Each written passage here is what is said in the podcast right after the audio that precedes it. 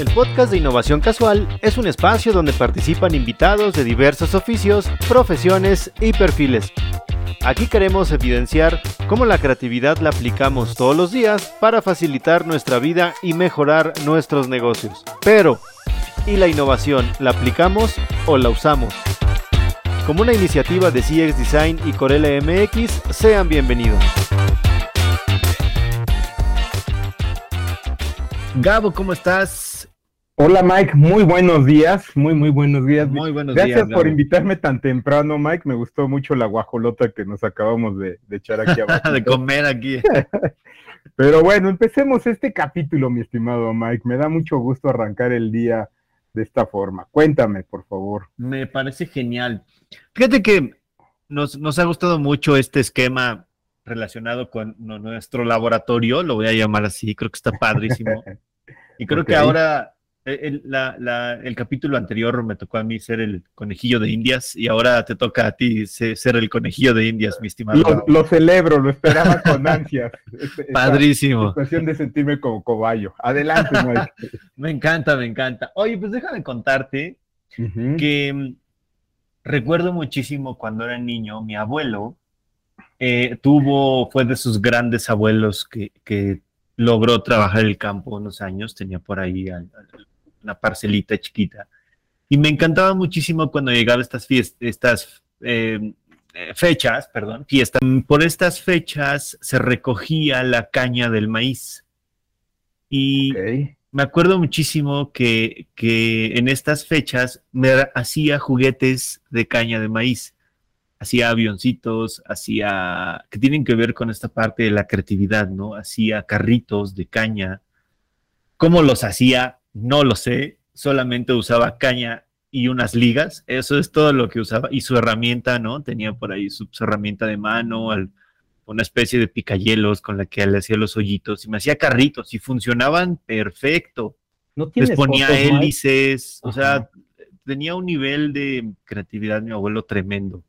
Y, y lo recuerdo con muchísimo cariño y, y me encanta mucho recordar ese tipo como de, de cosas de él. Y este, y pues no sé tú, cuéntame, ¿qué, qué era, cómo era tu infancia, Gabo?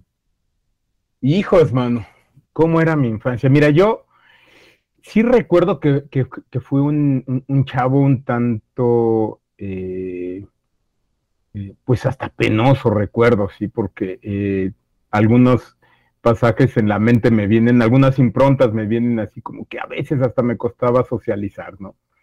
Pero la verdad es de que a pesar de ello, eh, fue un, un- chavillo mm, muy creativo, me gustaba mucho sentirme que era inventor. Y entonces continuamente yo hacía eh, muchos inventos, Mike, debo de decirlo. Eh, fíjate, por ejemplo, eh, de lo que cuentas tú de, tus abuel- de tu abuelito, híjole, me, encantaría ver una fotografía, algo que luego me enseñes. Pero yo en lo particular, yo muchas de las veces me inventaba mis juguetes, ¿no? me hacía mis muñecos de plastilina, pero hacía todo un emparrillado de la NFL, en aquel entonces le iba yo a los Raiders de Oakland, este, y hacía todos los, los jueguitos, ¿no? Todo, todo, todo y, y, y, de forma impresionante. Luego también dentro de esa situación que te decía que eran tanto introvertido penoso, recuerdo que yo inventé mi amigo secreto, ¿no? Claro, todos teníamos, todos teníamos un amigo secreto. Okay. Yo creo que ahora si mis hijas me salen con eso, híjole, pues digo, ¿qué onda? ¿Qué pasó? ¿No? Pero, pero realmente fue una infancia muy, muy feliz, cosa que le agradezco mucho a mis papás, a mis hermanas también, porque me roparon precisamente para, para, eh, de alguna u otra forma, que eso es lo curioso, ¿no? De alguna u otra forma este ecosistema familiar te impulsa a ser creativo, ¿no? Entonces ya te decía yo, eh, me hacía mis juguetes y en algún momento dado descubrí un jueguito que jugábamos en la calle, obviamente fútbol, todo lo demás de la calle, pero la famosa carreterita. Hoy te declaro, wow. Mike, hoy te declaro que lo rescatamos y somos un grupo entre 30, 40 vejetes de mi edad, algunos ya llevan a sus hijos y, todo, y seguimos jugando la carreterita. Entonces, repito, yo no sé cómo es que a veces ese, ese impulso, ¿sí? En tu vida infantil te lleva a ello, ¿no? Fíjate, por ejemplo, recuerdo con muchísimo gusto alguna vez jugando con mis aventureros G.I. Joe hice una chita así a escala con palillos de dientes y con una navaja de rasurar. No te quiero decir lo peligroso que era esa cosa en manos de un escuincle, ¿no? y hice también una ballesta a escala, ¿no? Pero con agujas. Y por Dios, salían a una velocidad impresionante que yo las quería llevar a la escuela para jugar con ellos en la escuela. Afortunadamente mi mamá nunca me dio permiso de llevar esas cosas, ¿no? Pero eso te refleja de ello. Y hubo un maestro, hablando de, de esas situaciones escolares, un maestro, la famosa maestra Conchita, como la quisimos todos los que eh, tuvimos el gusto de tomar clases con ellas, ¿no? Con ella. Este, era una maestra creativa más no poder. Hazte cuenta que, por ejemplo, para explicarnos la teoría del color, hacía ella una maqueta y con una serie de engranes le daba vueltas una manivela y se hacía la descomposición de la luz. Y así otras, y utilizaba de repente motores de estos avioncitos que en aquel entonces muchos de nosotros volábamos, yo era un adepto así un adicto, un adicto a los aviones este, de, línea, aviones que tenían su gasolina. Hoy son de verdad una maravilla porque te pones a pensar cómo un motorcito tan pequeño puede hacer un motor a dos tiempos, ¿no? Pero con esos motores nos demostraba otros, otras cosas, ¿no? Yo creo que ahí en mí como que se fue dando la formalidad, es decir, eh, el dejar de hacer, mm, por decirlo así, un invento como tal, a la búsqueda de, tratar de entender conceptos. Yo a esta maestra, la Miss Conchita, le debo de verdad mucho, mucho en esa situación, como te digo, de formalidad, de formalidad. ¿Cómo la ves, Mike? Sí, Me parece genial. Fue una infancia muy divertida. Muy, divertida, sin duda. Yo quiero aquí hacer un pequeño paréntesis para los novios de tus hijas, muchachos. Por favor, no hagan enojar a su suegro, por favor, no lo hagan enojar desde chiquito. Hijos, Tenemos no, armas en casa. Fíjate que eso me previnieron ellas, ¿no? Si yo hacía alguna fechoría, híjole, me la iba a ver con ellas y ahora ya entendí las cosas de una forma, muy respetuosa. Muy respetuosa. Oye, fíjate que me gustaría platicar, tocar el tema también del fracaso. Recuerda que muchas veces en la parte creativa y en esta parte de innovación, el fracaso es muy importante. Te quiero contar algo que a mí me pasó. En algún momento de mi infancia, tenía 8 o 9 años, me regalaron un robot, me acuerdo, que caminaba, un robot de esos cuadrados, ¿no? Que prendían luces por todos lados. y, decía, yo soy un robot. Y entonces, este, claro, por supuesto, trabajaba con pilas, ¿no? Esas pilas enormes, carísimas. Y este, se le acabaron las pilas, me acuerdo, antes de que se le acabaran las pilas, o antes de que se acabaran las pilas, bajaba la intensidad, ¿no? Se, le iba la voz, así como que hablaba más robot, ¿no? Que le ¿Por qué no? Se me ocurrió un día desarmarlo y dije, lo voy a desarmar, ver cómo funciona y lo voy a volver a armar, ¿no? Traía como que esa espinita de, de saber cómo funcionaban las cosas, de investigar. Eh, igual, yo creo que me declaro también como muy eh, creador, ¿no? Muy, muy inventor totalmente. Entonces decía, y voy, a, y voy a quitarle los motores y voy a hacer algo nuevo y algo robot, ¿no? Me acuerdo muy bien. Por supuesto lo desarmé y nunca más lo volví a armar, ¿no? Me faltaron tornillos, no supe cómo armar las piezas, este... Eh, entendí que los cables servían para darle este fuente o energía a las luces, pero hasta ahí me quedé, ¿no? Ajá, ajá para mí fue un fracaso no volverlo a armar. Sí fue como, ah, me gustaba mucho mi oh. robot, ya no lo volví a armar. Por supuesto, mi papá se encargó de volverlo a armar, pero para mí sí fue como un, ah, rayos, ¿no? No supe cómo hacerlo. Exacto, exacto. ¿Te pasó algo a ti parecido, Gabo, en... ¿De chico? Algo así que relacionado con o, alguna experiencia relacionada con el fracaso. Fíjate que de, de, de, de, pues, de chavo, mm, no me viene a la mente algún, alguna situación de fracaso como tal, algún suceso, algún evento de fracaso. Pero sí me viene a la mente algo de frustración. Y yo creo que eso de, frustración es un poco debido a lo que tú ahorita me acabas de contar, ¿no? Es decir, sí he de haber tenido algunas cosas que, pues que no me salió el invento, ¿no? O que achicharré algo, o, que me regañaron por intentar haber hecho algo sin haberlo siquiera puesto a andar. Entonces, como frustración, sí recuerdo ese, ese sentimiento de niño. Ahora, eh, ya, ya, ya adulto, ya, ya de diseñador, este, Mike, tú sabes, yo soy diseñador industrial, este, ya de diseñador tuve un caso de fracaso que a la fecha, la verdad, mm, no me he atrevido a bajarlo de mi cartera, ¿no? De, mi repertorio de sentimientos de todos los días. Te cuento brevemente. Eh, yo tenía una gerencia de, empacotecnia, de empaque y embalaje, en una empresa muy reconocida que hace llaves y, válvulas para, para baño, ¿no? Y en aquel entonces eh, la consigna era ahorro, ahorro, ahorro, ahorro. Utilizaba mucho el, unicel, ¿no? Espuma de poliestireno expandido, pues, ¿no? Lo que es el material. Y encontré el honeycomb. Entonces, con el honeycomb yo quise sustituir el unicel.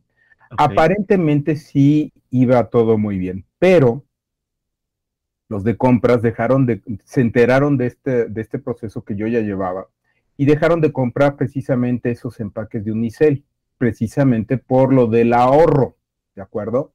Ok. Resultado de esto, el empaque que yo diseñé no lo habíamos liberado todavía, no habíamos hecho las pruebas de destrucción, no habíamos hecho, nos saltamos, ¿no? Nos fuimos por la libre, un tanto por soberbia, lo que tú quieras pensar. Y fue un fracaso total de Estados Unidos nos regresaron un lote de regaderos o salidas para baño, etcétera, lo acepto. Me dolió mucho eh, y más allá de la frustración, me condujo a una situación que la verdad me costó mucho trabajo levantarme y no entenderla, ¿no? A la postre también me costó el trabajo, ¿no? Porque me acabaron despidiendo. Yo creo que fue, fue parte de eso, ¿no? Fue parte Pero, pero eh, decidí ahí precisamente eh, que, el, fracaso tenía que sacar yo algo bueno. Y, algo bueno en el sentido de aprendizaje. ¿no? Por eso te digo, yo a la fecha he decidido no bajar esa situación, ese caso, de mi cartera, de mi estuche de lápices, de plumones, porque yo todavía soy de la vieja escuela, ¿no? O inclusive de, mi funda de mi laptop, ¿no? El fracaso nos lleva a aprender cosas si realmente tenemos esa disposición eh, de capitalizar, de aprender de él, Mike. Completamente, completamente. Sí, eh, creo que hoy en día también es un tema, lo voy a seguir diciendo, creo que complicado para el tema de la innovación, porque no tenemos todavía esa visión de fracaso como muy concreta todavía.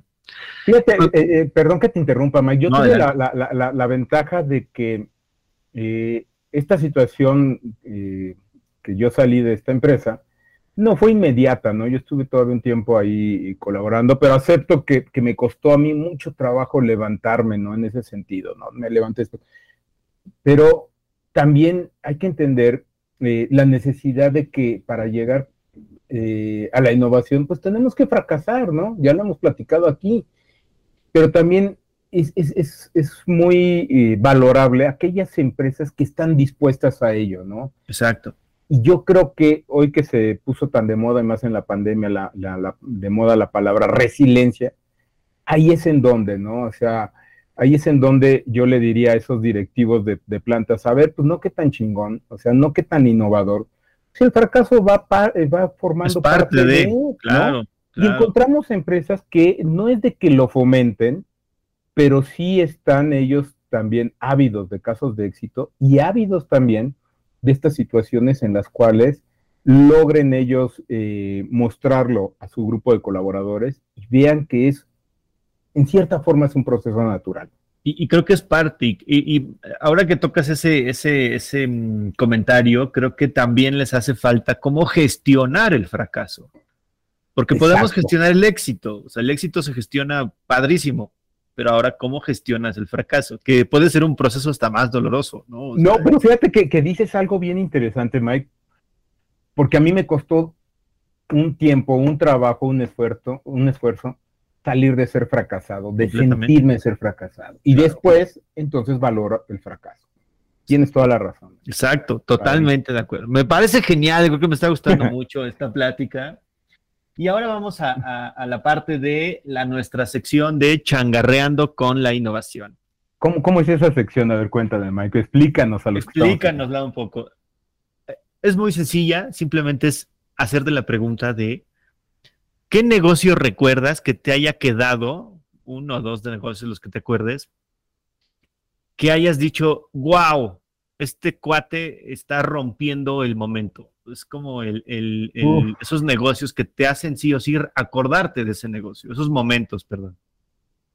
Ok, fíjate que ya, ya te decía, yo de chavo fui algo cohibido, etcétera, pero yo no sé después en qué momento se me aceleró el resorte, la hormona, y hoy me encanta dar conferencias, me encanta dar capacitación, me encanta hablar en público, ¿no? Pero cuando descubrió una marca de café, sí, efectivamente, ya sé que a muchos no les gusta esa marca de la sirenita, la marca verde y todo lo demás, pues para mí fue una referencia.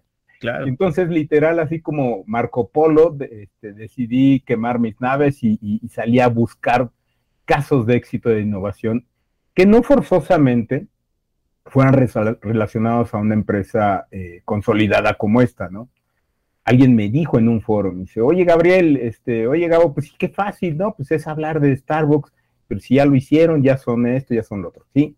Nomás que no, no dejemos de olvidar que todas las grandes marcas algún día tuvieron un día cero de arranque, es decir, fueron empresas pequeñitas, ¿no? Y yo exploré ese momento de, de Starbucks. Bueno, pero entonces este viajero de la búsqueda de la innovación, o este explorador de la, de la innovación, encontré en el lugar menos pensado una óptica de lentes, Mike, ¿sí?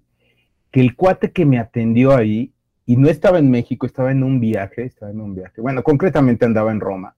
El cuate que me atendió, qué bárbaro, este, que, resultó ser un asesor de, eh, ¿cómo te diré?, de moda, y te hacía un análisis, un breve análisis y te, hacía una como diagramita de la geometría de tu cara. Y entonces en la, en la pequeña óptica, así una óptica muy sencillita, él se refería a fotografías de gente reconocida portando lentes. Y entonces te decía, mira, te quedan esos lentes tipo Marlon Brando, o sea, artistas de época o inclusive contemporáneos. Total, ese día no, no recuerdo cuántos lentes compré para toda la familia, compramos para toda la familia. Bueno, tiempo después encontré aquí en México un caso similar y que se refieren ellos, ellos han hecho la categoría de los cuatro ojos, ¿no? No sé si hayas oído hablar de, de Ben and Frank. Sí, claro, por supuesto. Esta, esta, esta marca a mí, de verdad, ¿cómo me ha llamado la atención?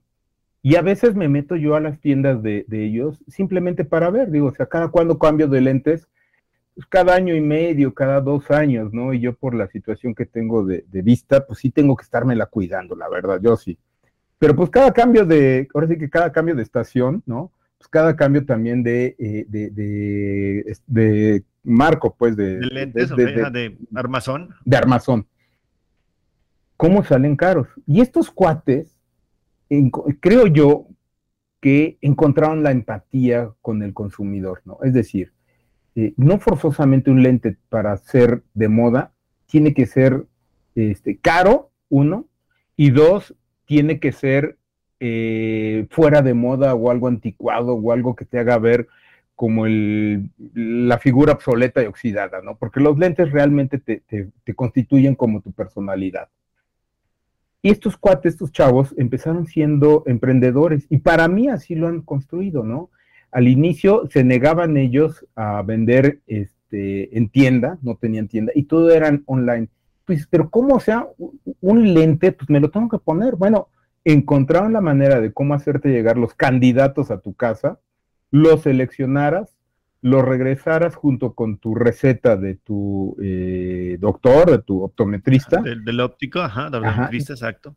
Y, entonces ellos este, ya te mandaban los lentes de regreso. Obviamente todo bajo tarjetazo, ¿no? Pero después volvieron a entender al cliente y ahora no sé cuántas tiendas abiertas tengan, ¿no? Pero es un, es un caso de, de éxito que a mí me llama mucho la atención porque inclusive hasta es muy reciente, Mike. Y para mí, la verdad, yo les estoy muy agradecido porque eh, ahí sí aplican la onda de que venden experiencias, ¿vale? Completamente, y creo que eh, tienes toda la razón. Nosotros con, aquí en, familia fuimos una vez, nosotros también, bueno, yo también uso lentes, que ya es, parte de, y justo eh, una, yo creo que tienen precios muy accesibles, Y yo recuerdo, yo soy de cara muy ancha, entonces no cualquier tipo de lente me queda. siempre he padecido, ¿no? como, ese tema, porque o me aprietan de la 100 o, me dejan la marca, entonces no, realmente no, eh, me cuesta trabajo encontrar unos lentes cómodos, esa es la palabra cómodos. Entonces, la verdad es que entré con ellos. Desafortunadamente no compré nada porque ninguno me quedó, no tengo esa maldición. Siempre trato de usar de estos eh, lentes que les llaman craneales, ¿no? Que son como redondos en su forma. Eh, ellos no los tienen, hasta la fecha no, no sé, recientemente no he ido, no los tienen para mi rostro, pero me gustó mucho la experiencia porque bien lo dices. Llegas, me vieron como que la cara de me dijeron, oye, creo que a ti te quedan estos lentes, ¿no? Y me dieron tres, cuatro, que pues en la forma sí me quedaban, pero en el ancho no, pero este, creo que tienes toda la razón. Eh, es un caso nuevo, reciente, y tiene lentes y modelos muy bonitos, que los he visto en todos lados, ¿no? Los he visto en varios, en varios lugares.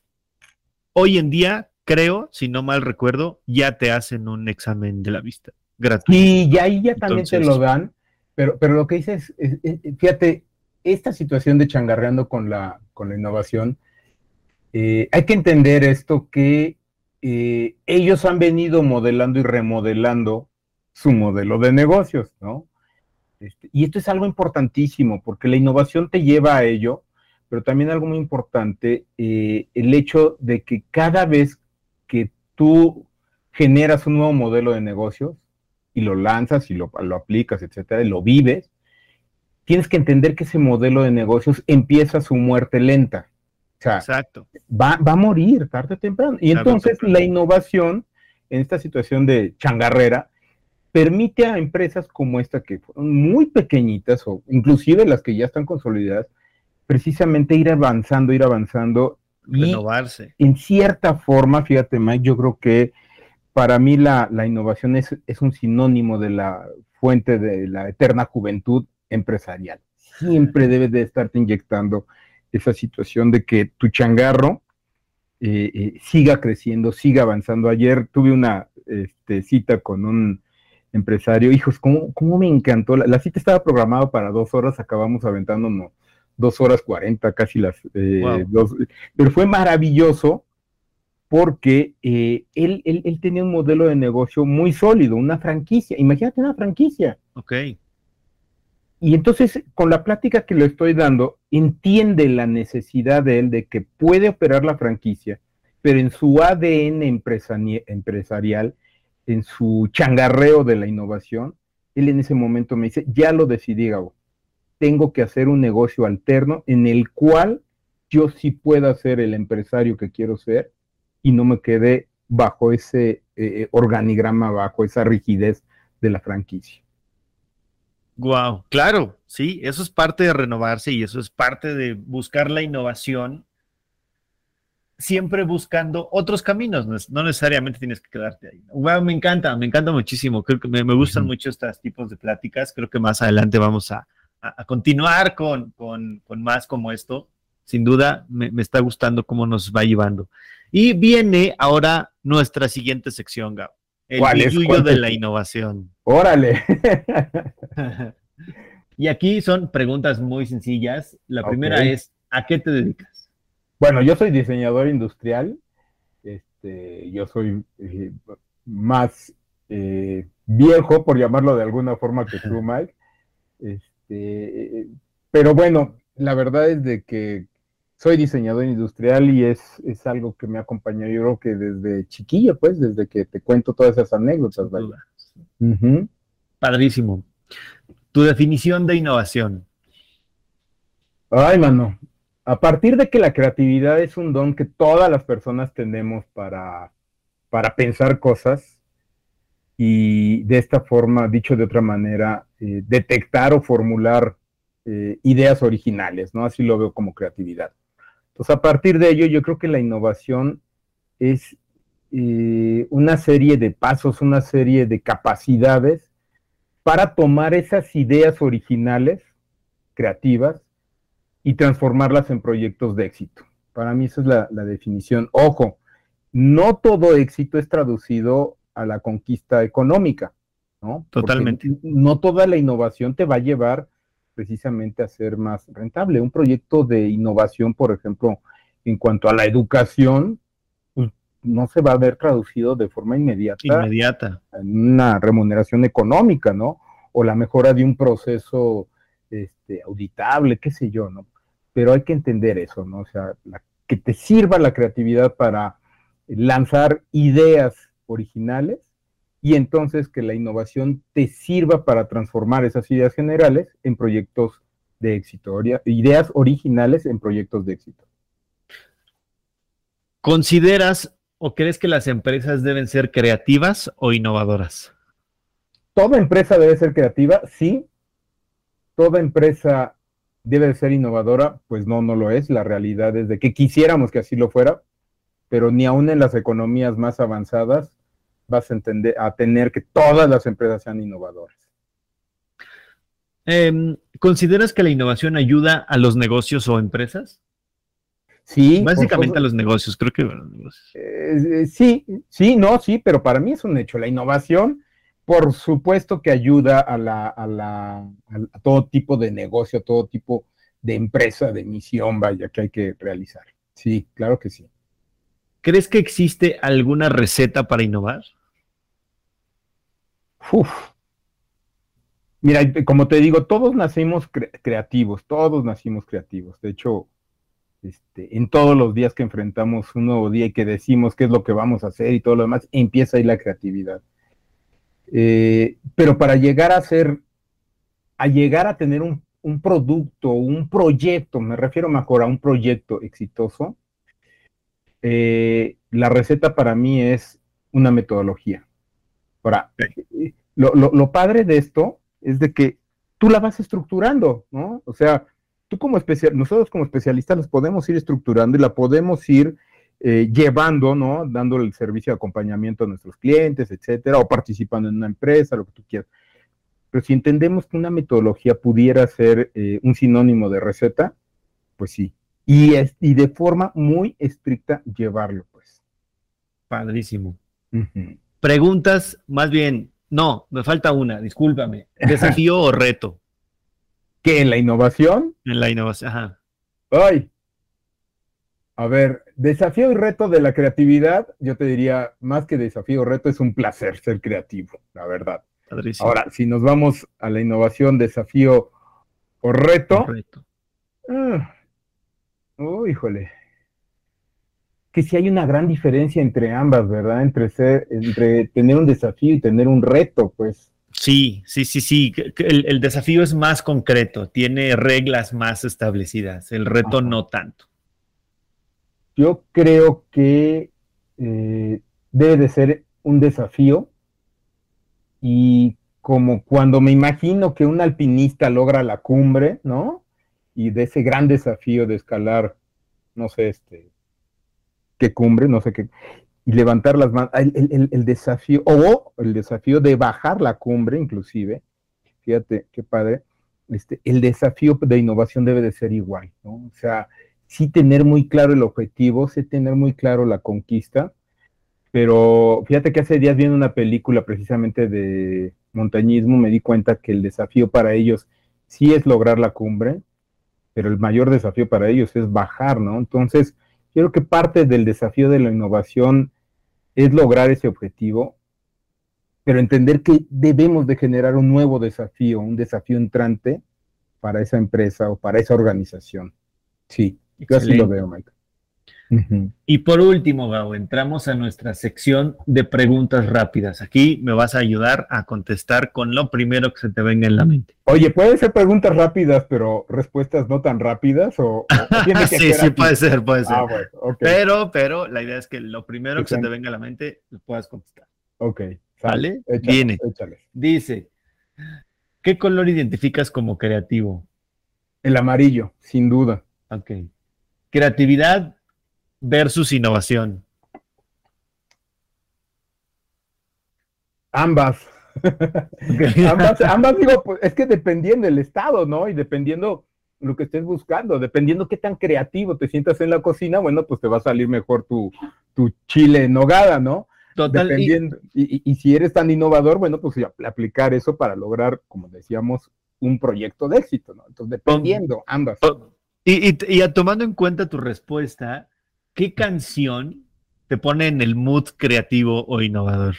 Ay, a ti sí dame chance de platicar tantito. A ver.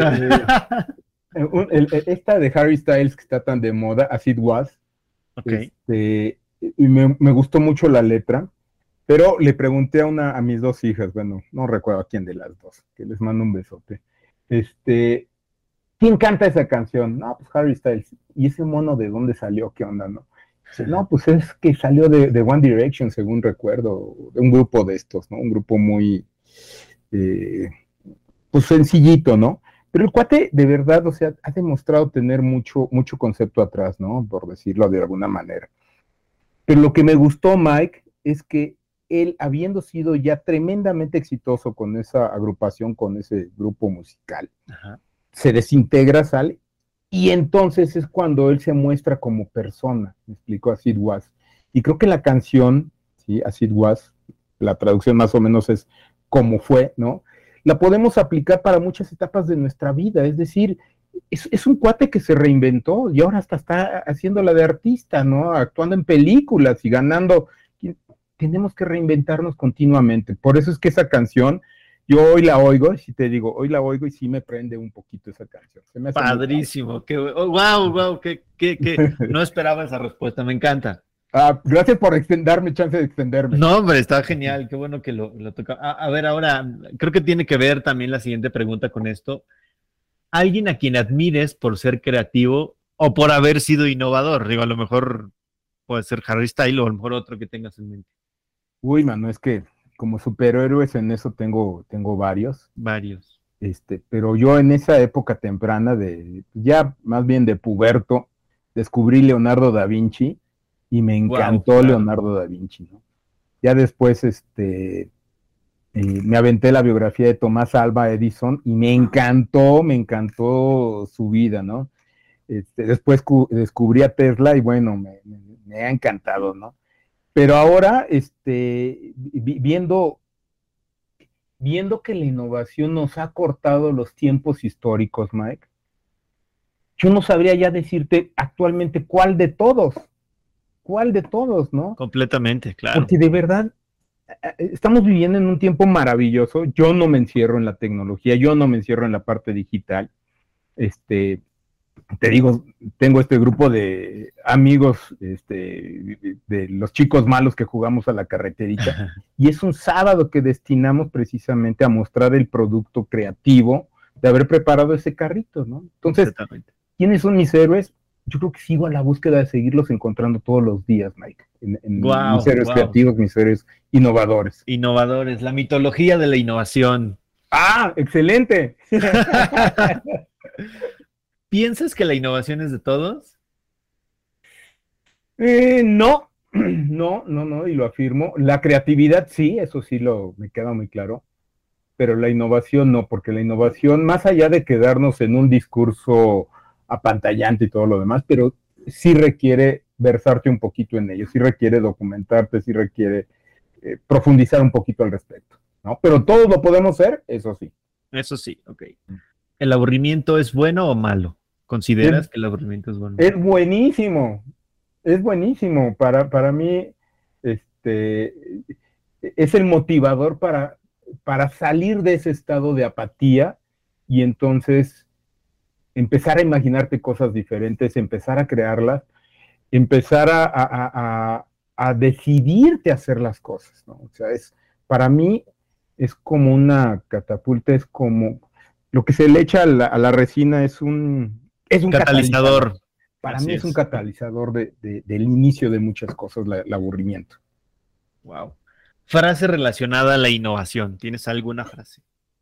Ay, sí, tengo una frase, pero pero la descubrí hace, precisamente desde chavillo, desde chavillo, llegaba yo con mis inventos a mi público objetivo, a mi target, ¿quién era de, de Squinkle, hijo? Pues tus papás, ¿no? Papás, totalmente. Y entonces yo les mostraba ahí, según yo, mi última invención. Y alguna vez me dieron una, una frase que me quedó muy marcado y no la, no la entendí en su momento, hoy ya la entiendo, obviamente. Me dijeron, no inventes, pero en aquel entonces me la dijeron, no inventes como esa frase popular de nuestra cultura que tenemos los mexicanos, de exclamación. ¿Estás de acuerdo? El no inventes. Pero yo de chavo dije, ah, chinga, ¿cómo, O sea, tengo todo esto para inventar y ahora me dices que no invente, ¿me explico? Entonces, e, e, esa frase me quedó muy, me ha quedado muy, este, pegada a la fecha hasta te puedo decir que la odio, ¿no? Porque ya es una frase popular y todos me van a decir, Gabriel, pero no la estás entendiendo de lado, sí, pero es que no la entendemos, nosotros aquí en México la entendemos de una forma muy particular, que cuando yo la he expuesto, esa situación, en foros internacionales, todos dicen, pero ¿cómo los mexicanos entonces se niegan a inventar? O, vaya, cuesta trabajo darle el entendimiento de esta frase. Completamente. Y, creo que México en particular tiene, justo en estos días, voy a retomar ahí un, pequeño comentario. Escuché que nosotros en México, o, la, gente de habla hispana, decimos buenos días. Y creo que tiene que ver un poco con esta parte de no inventes. Resulta que nosotros aquí en México tenemos algo que se llama el plural expresivo. Ah, que en, en, Alemania, en China, en todos los países dices buen día. Ajá pero aquí no, aquí en México no lo decimos con una mm, eh, característica de cantidad, lo decimos con una característica de emoción. Entonces tiene que ver la emoción implícita en la palabra. Entonces está padrísimo y creo que tiene que ver mucho con esto de no inventes. Creo que no tiene que ver con la frase de no lo hagas, sino, sino con esa emoción de wow, síguelo haciendo, ¿no? Al revés. Aquí, lo exclamamos así precisamente como, precisamente una exclamación, ¿no? Este, pero en ese momento yo, este, pues chavillo, chavillo te digo, este, en el cual pues me, sorprendió el, que me dijeran, no recuerdo si mi papá o mi mamá o quién me lo dijo, pero me dijo, no inventes.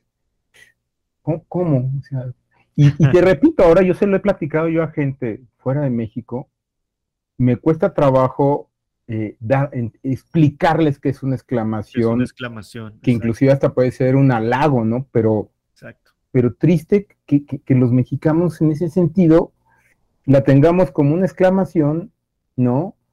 y, creo que en, determinada forma explica esa situación en donde somos muy buenos creativos, ¿no? Decimos que los mexicanos son muy buenos creativos, pero nuestro índice de innovación según eh, la, la OMC, está, pero híjole, muy, muy abajo. Y creo que ahí, y creo que ahí es donde me parece que rompiendo este esquema o esa mm, eh, frase de no inventes, creo que ahora es cambiarla, no es, ya, ya no es, ya, no decir el no inventes, sino wow, ¿no? O sea, síguele, sigue haciendo, ¿no? Claro, claro. Para aumentar esa tasa. Pero, pero, pero con esa creatividad, ahí sí alegaría yo a la creatividad, encontremos otra frase eh, igual de exclamativa, igual de alegórica, ¿sí? Pero no copiemos alguna, ¿de acuerdo? No copiemos alguna, ¿no? Pero bueno, ya, estamos en otro ámbito y apenas nos, tomamos el, atole de la guajolota. Y de la guajolota, exacto. No sé qué le haya puesto la doña ahí, pero Le echó creatividad al atole.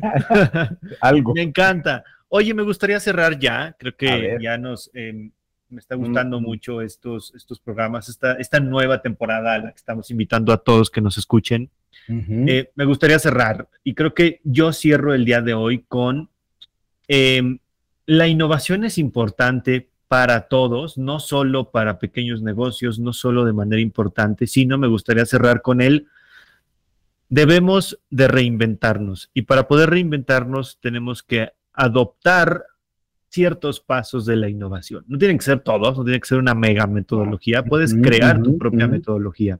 Sí. Y creo que eso es lo padre también de la innovación, que puedes tú crear.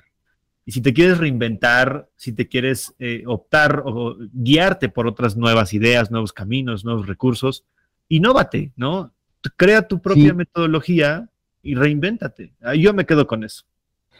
Si me permites a mí también aportar una breve conclusión, Mike. Eh, fíjate que hace ya unos días, bueno, no días, ya hasta unos años, un buen amigo me dijo, es que Gabo, tenemos que pasar del IQ al WIQ.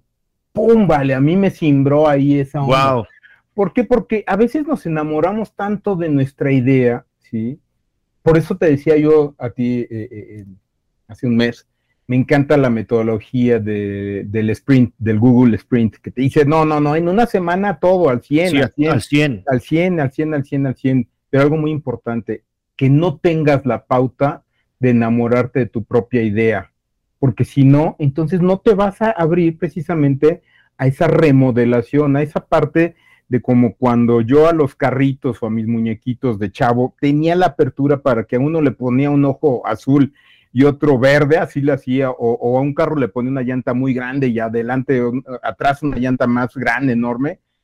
De repente, esa situación se ve muy frustrada cuando estamos trabajando de manera individual, individual, la eh, innovación. Yo creo que la innovación no puede ser una actividad de una sola persona, sino de varias, no te digo que de muchas, no, sino de varias personas que todos estén alineados en la búsqueda de lograr esa cumbre, de ese objetivo, Mike.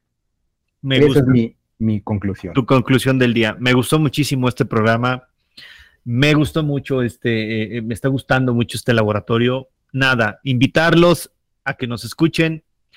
Les mandamos un, afectuoso eh, abrazo a todo nuestro auditorio. Gabo, me despido. Que tengas un excelente día.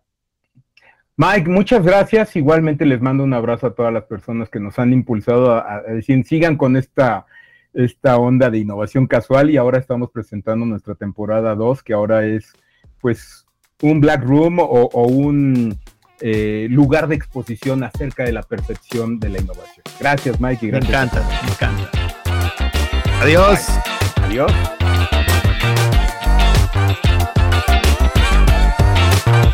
Y llegamos al final de otro episodio más de Innovación Casual. Nos interesan mucho tus opiniones y comentarios. Escríbenos a innovacioncasual.gmail.com y encuéntranos en LinkedIn como Gabriel Cortés y Miguel Corella. Hasta pronto.